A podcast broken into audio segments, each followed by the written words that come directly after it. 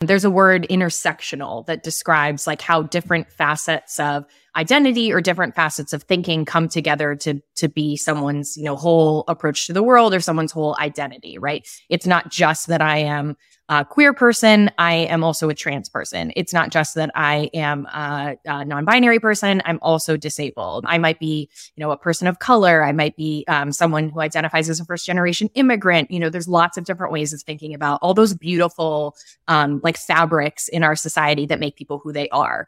But inclusive marketing is all about, you know, not just focusing in on like one group in particular, but thinking about like how do we improve the whole, right?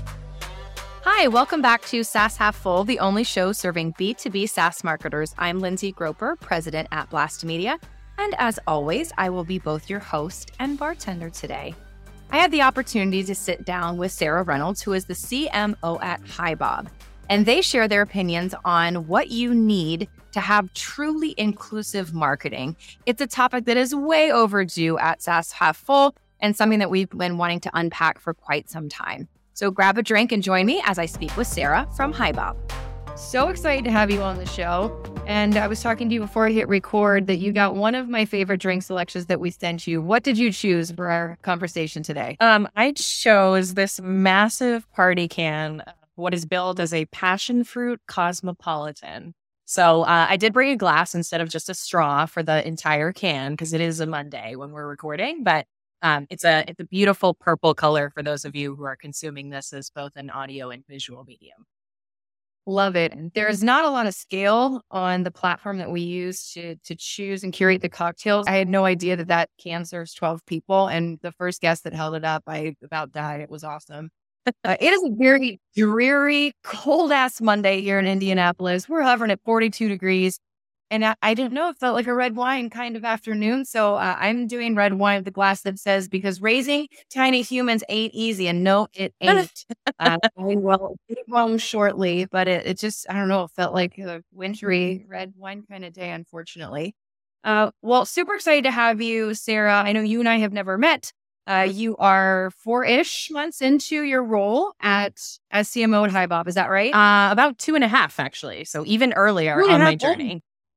Oh my goodness. Very, very early in your journey. Um, so appreciate you coming in to chat with us. As you know, our listeners primarily consist of SaaS marketing leaders. We do have some founders and maybe some that maybe oversee revenue and not too specific to marketing. But when we approached you, because we said, hey, Sarah seems like uh, they'd be a fantastic guest, is you could have talked about anything. And you came back and said, what I'd really, really like to talk to is inclusive marketing. And it is embarrassingly a topic that we have not talked about on this show. Uh, my colleague and I were both like, shit, we haven't addressed this topic. Like, what the, what the hell? So I'm so glad that you're on, but why did you choose this topic? Why is this something that you're passionate about? So, um, just maybe by means of introduction, thank you for practicing my pronouns. My name is Sarah. My pronouns are they and them. I'm a very proudly, openly queer a non binary and disabled person who occupies a seat in the C suite and occupies a chief marketing officer job. Inclusive marketing is important to me because of my identity, but as a marketer, it's important to me because it helps you widen your audience. So, for all of us who are asked to do more with less, I am here to tell you why inclusive marketing is like your secret for success and your secret for audience widening inclusive marketing has been in the news a lot recently. So, um, you know, Bud Light has been in the news for uh, inclusive marketing. There's been some conversation about, you know, what is it like to work with a non-binary or trans influencer? What is your responsibility as a brand when you do that? And how should you think about, you know, using that power or that bravery of inclusive marketing for good? Uh, and think about the responsibility that goes along with that. So I am really, I love this topic. I'm so excited to talk to you about it today. And I am really looking forward to diving same, me too. Before we do, I want to give our listeners a bit more history into your journey into SaaS marketing. Sure. we talk about that and then specifically what HiBob HiBob does? Why does it exist? Yeah. I was the kid who didn't know what they wanted to be when they grew up. I did a fancy degree in undergraduate in history and dead languages, which coming from one of those STEM families, my folks were like, wow, this kid is never getting off our couch. And then I was like, you know what? Throw that fancy degree away. I think I want to go to culinary school. I love to cook. It's what I do in my spare time when I'm not here or out in the garden tending to the vegetables I'm trying to grow so that I can cook them. I figured out pretty quickly that culinary school wasn't for me. It wasn't the job path that I wanted. And I ended up working in the Boston tech scene through some uh, network connections. I started working at this really small ed tech startup, like 10 people. And uh, one day, the one person in marketing uh, left the company. And I was in business development. I was in like a, a proto sort of like BDR role, and I was absolutely dog shit at it. But the CEO walked over to my desk and said, You know what? You're not good at calling people on the phone, but you are like, you are smart. And I'm sure that you can figure this out. And so that was my auspicious start in marketing. Uh, I moved from ed tech into HR tech, which is like the industry that I grew up in, especially like SaaS in the HR industry, which I really, really have loved to sort of like watch the momentum grow around. And then I did a pivot into industrial software because I, I had the opportunity to try something new and, and similarly to, to jump on an organization that was moving from perpetual to subscription and then into the SaaS, um, you know, sort of like thought experiment and, and go to market motion and delivery motion. And I'm back in HR tech. You asked, you know, what is what is HiBob? HiBob is a modern HR platform for the people who really care about their organization's biggest asset, which is their people. For us, we spend a lot of time talking to great HR thought leaders who want their people to be more productive. They want them to be more efficient. They want them to uh, use tools that bring them joy in the workplace as opposed to just, you know, make them like really frustrated. And for us, we're delivering that joy through this modern, beautiful HRIS, you know, HR data platform that allows employees to do everything from, you know, view an org chart and request time off and and manage their employee record to share how they feel about their company, um, you know, share how they self-identify, share their identity in the workplace, um, and start a conversation with their employer about what does it mean? What is my feedback about working here? Either either like with their name attached or confidentially. So it's a tremendously powerful platform. I'm really excited to be back in the HR space that I love so much. And I'm really excited to be doing something that lets me talk about the things that I love. And we are users of Bob at Blast Media. When uh, we hired our VP of people two years ago, and she was Adam, and that we changed our HRIS system and switch over to Bob, and it's been transformative. We love the reporting, love the ability to also survey anonymously, create connections. It's been awesome. I have to go back to what you said your original major was, which was history. Did you say in dead languages? Yeah. Yeah. I'm a history and classical That's studies awesome. double major. You're gonna do like what does one do with that? Do you then teach history in dead languages? If you like what you, yeah if you if you major in classical studies sometimes you want to go into teaching uh you know you want to teach latin in high school or you want to you want to move into like a professorship or a tenure track at a university it's actually like a pretty common pre-law major um because really? it's like dead languages and the way that you conjugate them and stuff like that and and you know learning a new alphabet or learning about you know different cultures like it's a it's a really great way of like challenging your brain to think differently. And also dead languages are really fucking hard. Like there's a reason that people say it's all greek to me uh, it's because greek is really hard to learn as I found out. Um, and it, I was lucky that I I ended up being kind of good at it. But um, yeah, it's uh, it made my folks, like I said, super nervous about what I was going to do with my life. Sure, sure. I just had to revisit that because I have not worked at Storm and I literally wrote it down. Awesome. Okay, well let let's dive into inclusive marketing. We're talking about inclusivity as it as it relates to our discipline and as our function. But where should this culture of inclusivity start? Because oftentimes it's like, oh yeah, it's it's in marketing's got it, but talk to me about where that should start, where that should live, how you uncover what your if you don't know, maybe what your organization's culture is uh, when it comes to inclusivity. Yeah. So if you're on the marketing side of the house, I think this is a great opportunity for you to make friends on the HR side of the house. I tell my friends on the HR side of the house all the time that they should reach out to their friends on the marketing side. But I think this is a this is a joint opportunity for conversation because I think that the main thing you need to think about when you embark on a journey to become more inclusive, whether you're thinking about company culture or you're thinking about the the marketing and the face that you put out to the world, is how do you make it authentic to your actual experience? So your friends in HR are going to know the answer to questions like Do we know how many employees identify as members of different marginalized groups? Do we know what their employee experience is like as an organization? Do we have some of the foundational building blocks in place, like ERG, Employee Resource Group, who can maybe counsel us on you know what what it's like to work here as someone who identifies as one of these groups you want to make sure that you're understanding sort of the baseline for your organization because I think that it's really important that you start to build not just a marketing engine, but a conversation that's going to feel authentic to the people who actually work in your company day in and day out. There's like a big conversation, you know, Pride Month is coming up in June, right? And people change their logos to be the rainbow flag colors. And there are people who call it pride washing or for rainbow washing during Pride Month when these organizations who I don't know uh, donate a lot of money to conservative politicians, but then come out and put a rainbow on everything and pretend that it's like okay and that they're inclusive to the LGBTQIA plus uh, you know, market to try and to try and garner some consumer support. Um, that doesn't really feel authentic. That doesn't make anybody feel like you really are that supportive, inclusive brand that you're trying to put out into the world. And it doesn't ultimately help you widen your audience. What does help you is making it authentic and being real about, you know, how you support these communities, not just during Pride Month or Black History Month or um, like Women's History Month, but but all year round. And when I think of inclusive marketing, many and many people probably do too. It's like, yeah, we're inclusive. We have we show diversity in our images and our photos. We're making sure there's all different colored hands that inclusivity goes way, way, way beyond that. And so I want you, if you could, talk us through what are the different elements, both visually and from a copy perspective, that oftentimes get overlooked that are going to become more and more in the spotlight if we don't all catch up?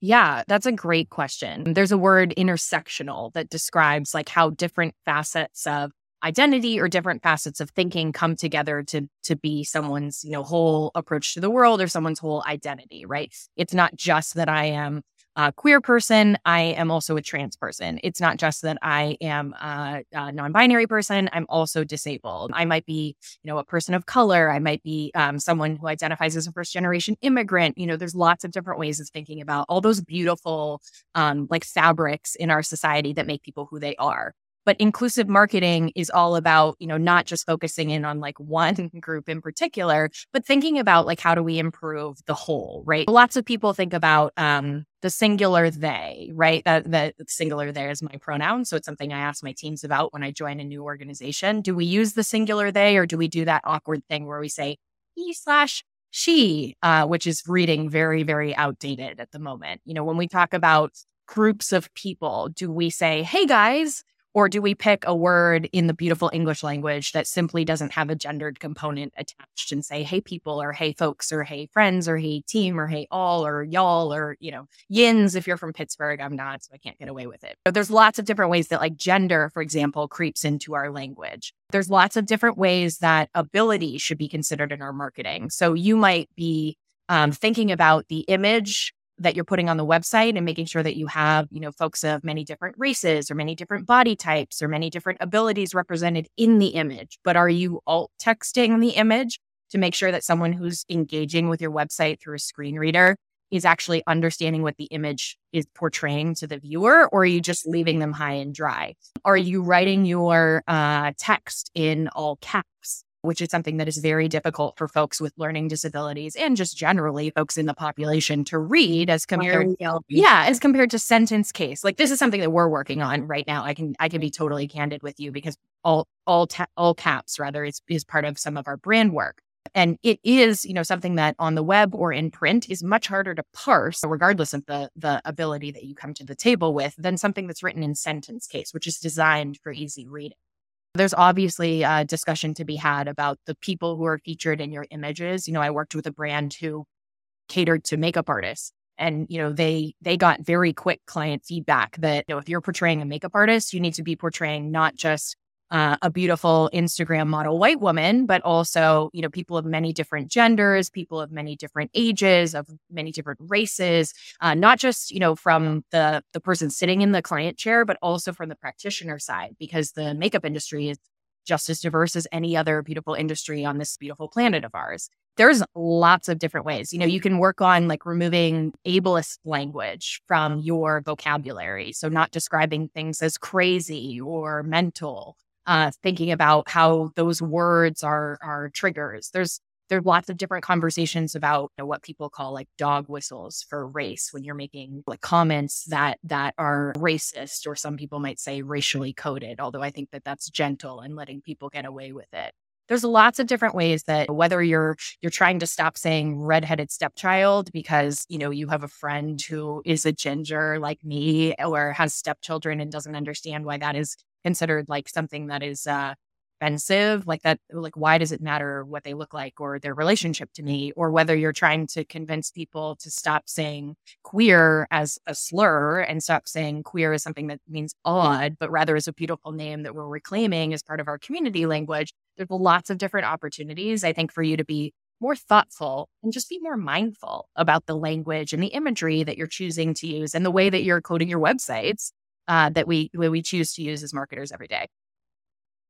Yeah, and to your point, it is a work in progress, and and we've been uncovering this over time in our agency as well. We have a DEIB lead now um, and a DEIB committee, and we, you know, the, for us, it's like okay, we need to have the intentionality first, yep. where we are all aware that this is a work in progress and that we we do have sort of these checks and balances in place. But to your point, I mean, there's stuff that we're constantly learning. I actually had to look up. You used the in our exchange prior the the term non-ableist mm-hmm. language. Mm-hmm. I had to look that up, and then I went, yeah, that makes sense.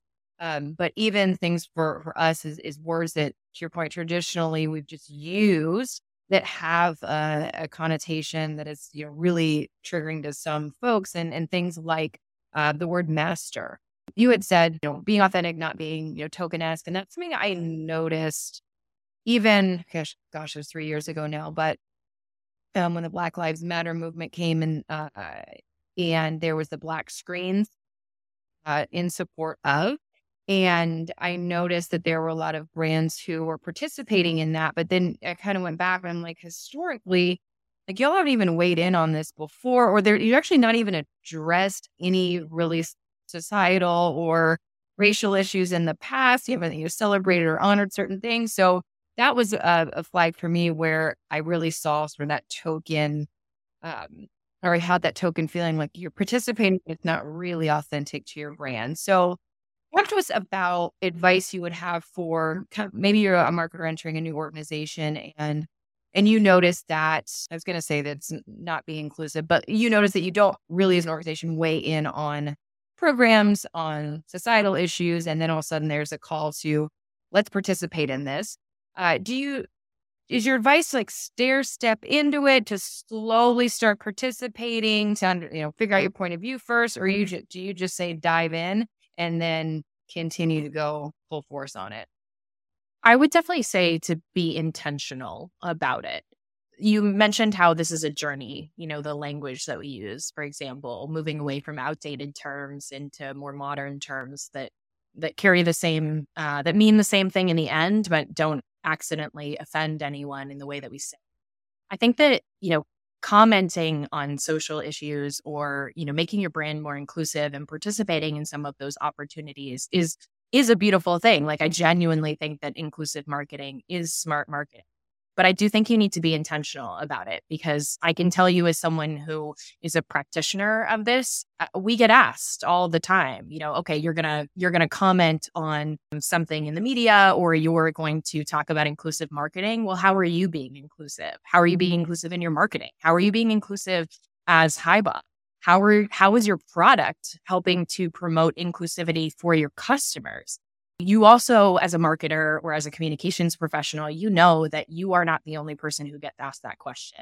So you need to make sure that if you're going to be talking about some of these topics, that you're doing education for all of the spokespeople in your organization. And you also need to have a pretty clear pulse on how those people feel about those issues. Because, pro tip, like not every executive is going to stand up and say exactly the line that you have written for them when they are asked a question about how they, I don't know, support employees from marginalized backgrounds. So I think that it's a learning opportunity for organizations. Like if you feel really strongly that you want to participate in one of these conversations, then goddamn it, like you better be doing the education internally to be able to make sure that anybody who picks up the phone can can give the right comment or can give a perspective that you would be proud of. But you also, you know, you need to be intentional and you need to know like where what are the things that if we comment on this for the very first time like what are the things that suddenly become an expectation that we'll be commenting on going forward and how will we respond to those? Because it's not enough to to say okay we yeah we feel super confident you know commenting on lgbtqia plus issues and we're going to start by celebrating the beautiful pride month in june. What do you do with the next opportunity? What do you do when it you know stop asian hate what do you do when it's Black Lives Matter? What do you do when it's a specific part of the LGBTQIA plus community, the trans community who is under fire? What do you do when it's police brutality? What do you do when it is all of these things? And it can feel overwhelming, but I think that having a strong point of view as a marketer and a strong, strong point of view of how your brand is going to respond and react intentionally to these types of topics or not, by the way, like you don't have to right? You can take a back seat and and sit back and listen and learn until you are ready to participate in that dialogue. I think that that is what is really going to help you maybe like set the right tone, even if this is your first foray into into the commentary. And with your previous role, and then currently with HiBob, do you have a more like a system, checks and balances, uh, any sort of framework that you've built to help catch bias, to help train on biased language? And, you know, where's that intersection between training people and using technology? Yeah. There's definitely opportunities to to do both, right? If you're interested in learning, for example, about inclusive language that impacts the tech community, uh, Buffer, which is a, a social media like queuing scheduling platform, they put together what they call the incomplete guide to inclusive language for startups in tech, and it's just like a blog post, right? But it's lots of different intersectional ways of thinking about inclusive language that maybe you've never bumped into before. I share that resource a lot with folks when I start talking to them about inclusive language because there's many different ways of thinking about it. I think if you're trying to do, you know, training around whether it's unconscious bias or writing a more inclusive job description, you want to rely on someone who's an expert in that field. So if you're, for example, interested in how to get more applicants to your job descriptions, might I recommend Kat Kibben, who uh, is an expert in their field on just this topic. They're a wonderful person in the HR market who comments about inclusivity all the time, but specifically with the lens of HR on it if you're thinking about how wonderful the opportunity for chat gpt is and oh by the way should we maybe be concerned about the bias that it is like introducing into the language and writing pieces that we deploy it against, then there's lots of different folks, including, you know, folks at like companies like Textio who think about how do we reduce bias from performance reviews or job descriptions or marketing copy, right? If you're thinking about using technology to catch some of these things, there there are lots of different solutions. I mean, Textio is one that I, I happen to know of and be a big admirer of. But there's also like marketing copy solutions, and there's there's folks who specialize in or organizations who specialize in doing you know more inclusive review of your copy. There's also organizations who specialize in um, making sure that your websites are, you know, inclusive to people who are consuming them through something like a screen reader. There's lots of different like frameworks and checks and balances, or even software solutions that are going to allow you to figure out, you know, I need to crawl my website and, and figure out if I have alt text. I need to make sure that my pages are structured with with header tags and, you know, body copy tags to make sure that they're readable, blah, blah, blah. A lot of these get deployed in our industry with a focus on SEO like right. people are familiar with them because they use them to solve an organization or page layout challenge for SEO, but they can also be used to promote inclusivity. There's a fantastic Twitter account that is all about accessibility on the web, not just on websites, but also in electronic documents, PDFs, imagery, uh, the use of emojis, like how to tweet more accessibly which uh, is is a fantastic resource and one that I call upon all the time to to look at. How could I think differently about this? I hadn't considered what happens, for example, if you put five emojis at the end of your message. Uh, if that gets read out to you, it becomes very difficult to parse what you mean. You know, I think there's a tremendous opportunity here, but there's also like small little things you can do that doesn't require you to invest in a big consulting project or or bring in a big, you know, training exercise or engage with a management consulting firm on a DEI audit. You can do something as simple as remove the requirement for a bachelor's or master's degree from your job descriptions and instantly make them potentially more inclusive to your candidate pool. You can do things like choose to use the singular they in your marketing copy. You can do things like, you know, not say hi guys when you enter a meeting. I mean, there's there's like things that are very much within our control as hiring managers or as uh, marketers or just as employees in the companies in which we work uh, that allow us to make like everything that we do a little bit more inclusive. Absolutely. And I will, I'm, I wrote down a couple of these resources and we'll make sure to include those links when we, we get this episode up.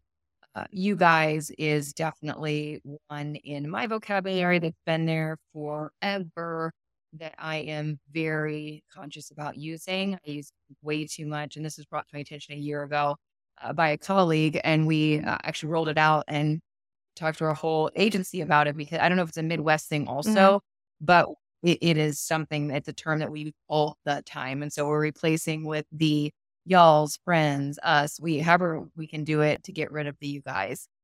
I want to put this contextually into something that's happening now ish. I'm, I'm sure you have all heard about the Bud Light. I don't even know what to call it. It wasn't an incident and it wasn't a scandal. it was long in time. And I, I have so many thoughts on it, but I want to get your thoughts on it, Sarah. Recap for us your take on what went down and what we can all learn from it. Yeah. Um, I think so. Maybe to recap for folks who haven't seen the news, Bud Light uh, partnered with a trans influencer who was celebrating her 365 days of being a woman.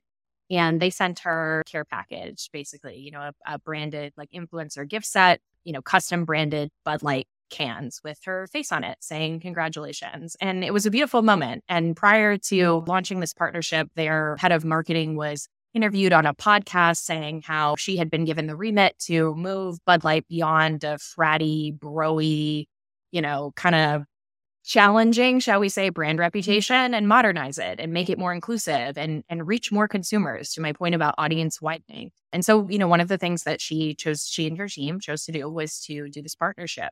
Um, what happened uh, was that, uh, you know, folks who maybe don't think that people like me should exist in a public space or folks who um, don't understand why we are so vocal as a community about, you know, the issues that, that are play in our everyday lives or who don't understand something maybe that they're unfamiliar with uh, they reacted super negatively to it. Uh, Kid Rock uh, put up some social media posts, like shooting at cans of Bud Light in his yard, really poorly, by the way. Uh, and, you know, like a bunch of people were buying Bud Light, buying Bud Light, marketers hearing cha-ching, buying Bud Light to pour it down the drain, or saying that they were never going to drink Bud Light again, and and you know, being pictured with like Miller Coors, uh, long long time sponsor of Pride, Miller Coors, uh, products. It was um, it was really interesting. I talked to someone who, well, we were talking about how different communities protest in different ways, uh, and this like very visible, like very loud social media protest convinced Bud Light, um, some executive of Bud Light, to put out a a uh, statement, you know, sort of walking it back and essentially putting the the marketer in charge on leave, and you know, it like basically they they attempted to garner all of the good press. They tried to do the inclusive advertising thing without a culture of inclusivity, without the accountability and the responsibility of supporting the influencers who they are then putting into a very public spotlight. The woman who who is at the you know quote unquote center of this discussion is a public figure, right? But she's also a public figure who exists as being openly trans on the internet, which means that like me, uh, she gets death threats when she is herself on the internet. That is really challenging. That's a new landscape for brands. And Bud Light did probably the worst thing that you can do, which is to back away, to not be supportive and to back away from it after, you know, suddenly social media blew up. Uh, I think that that is an incredible, incredibly sad uh, an incredibly dangerous thing for brands to do to to try and capitalize on including us in their marketing uh, and making us a target and then immediately removing all support and like m- making a spectacle of our identity and our existence in the world rather than being supportive and using us for for for good uh, and, and to start a really interesting conversation and to start a conversation about the future of a brand yeah it the aftermath was was really mishandled. I, I um think the statement that was made was something around the lines of moving forward, we're going to ensure that all levels of the executive team approve stuff before it happens. It's like, come on. Yep. Really? You, so you're saying that, oh, had we have known, we would have never let this happen. That's such bullshit. And to put her on a mandatory leave of absence, also to your point, it she was charged with she was asked to do a thing she did a thing and then now being punished for it. Yep. So it, yeah it, it, makes no sense. But their sales did drop. I mean i think that's all they dropped by like 17% um, and their stock price went up though. You know I, you know i think what's interesting is is sales went down. And if you understand how the liquor industry and the distribution network and all that stuff work people who go to the store and and buy it just to pour it down the drain like actually that, that is kind of a supply and demand thing there folks just fyi um, it's interesting because their stock price did go up during during the height of this. And ab inbev is a really big company right? It's not just bud light that's in their product portfolio. Yeah. there's there's a lot of different things at play there but i think that it's been it's been tremendously disappointing to see a brand who had the opportunity to be responsible and the opportunity to be accountable choose to simply walk away uh, and to not just simply walk away but so so demonstrably like walk away and so um, disappointingly walk away and irresponsibly walk away from a situation that was wholly of their creation. Uh, you you have the opportunity to like engage with marginalized communities up front and make these people part of your teams i guarantee you that there are lgbtqia plus people who work at ab inbev probably who work in their marketing team who can tell you what you should expect if you're partnering with an influencer from this community, how you can be supportive, what you need to do, what kind of backlash you're probably going to get, and give you plans A, B, C, D, E, and F for like dealing with it when this when something happens. And you know how to how to ride it out until the community or to to the conversation moves on to something different rather than continuing to feed the fire and feeding the trolls. Uh, instead you decided that either you didn't want to engage those people at the front end to build those plans, or you didn't want to listen to them because you decided to do basically the worst thing that you possibly could. Absolutely. I, I agree. It was a complete debacle, but something from which we can all learn. Well, this has been awesome. I, this topic has been way overdue, and, and I almost feel like we need a part two and a part three because we're just scratching the surface on it. But Sarah, as I ask every guest to end our show, I ask if you have a signature or favorite toast to send us out. I have been thinking about this since you posed this question to me, and uh, most of my toasts are uh, probably not appropriate for for any marketing podcast. You you surprised our bar for this show very, very low. So, so perhaps I will say a favorite line of mine that so many people have like sent back to me as an Instagram meme over the last couple of weeks, which is some people have girlfriends, some people have boyfriends. I have three beverages with me at all times. Cheers. Cheers. And now you have an entire party can of beverage. Yeah, exactly. Beats 12. Thanks again to Sarah for joining me on SaaS Half Full. Love that topic. Could have talked to them for hours on this. It is something that we've been wanting to tackle for quite some time. And hopefully, you had a couple of things that you took away from the conversation to truly make your marketing more inclusive to broaden your audience and appeal. If you've listened to the very end of this episode, thank you so much. We appreciate it. This is our one more drink segment where I ask all of our guests the same question to end the episode, and that is what do you wish more CEOs understood about marketing? And here's Sarah's answer I wish that more CEOs understood that it was as much an art as it was a science. I can't tell you how many people want marketing to be rocket science, brain surgery, coin operated, you know, spend a dollar, get a dollar 50 back. And gosh, I really wish that I worked in a field that was as predictable as that. Like, that's amazing. But the reality is that at least 50%, if not more, of marketing is vibes. Like, we're just vibing it out. Like, we we are using all of those fancy degrees that we got that taught us to think or all of the life experience that we had that taught us about what are what's going to happen when we do a specific action or where we bring a specific topic into the public field, like the value of your diverse team is that they come with vibes that are influenced by all of their beautiful professional and lived experiences. And that means that you're going to get the right answer when you have to tackle marketing challenges that are the vibe side of marketing versus just the data side. I love making a data driven decision as much as anyone. I'm sure that all of your guests do, but there are so many times where you need to either make data driven decisions in the concert, like in the in concert with vibes, or you just need to make a gut choice and go with it and commit and see what happens and learn from that experience. Uh, HiBob has a value like grow through what we go through. And I think that that's a beautiful way of thinking about marketing because so much of it is going to be you know, dependent on you building a diverse team who can bring those beautiful experiences to the table and can counsel you when you need to do something that is vibe based.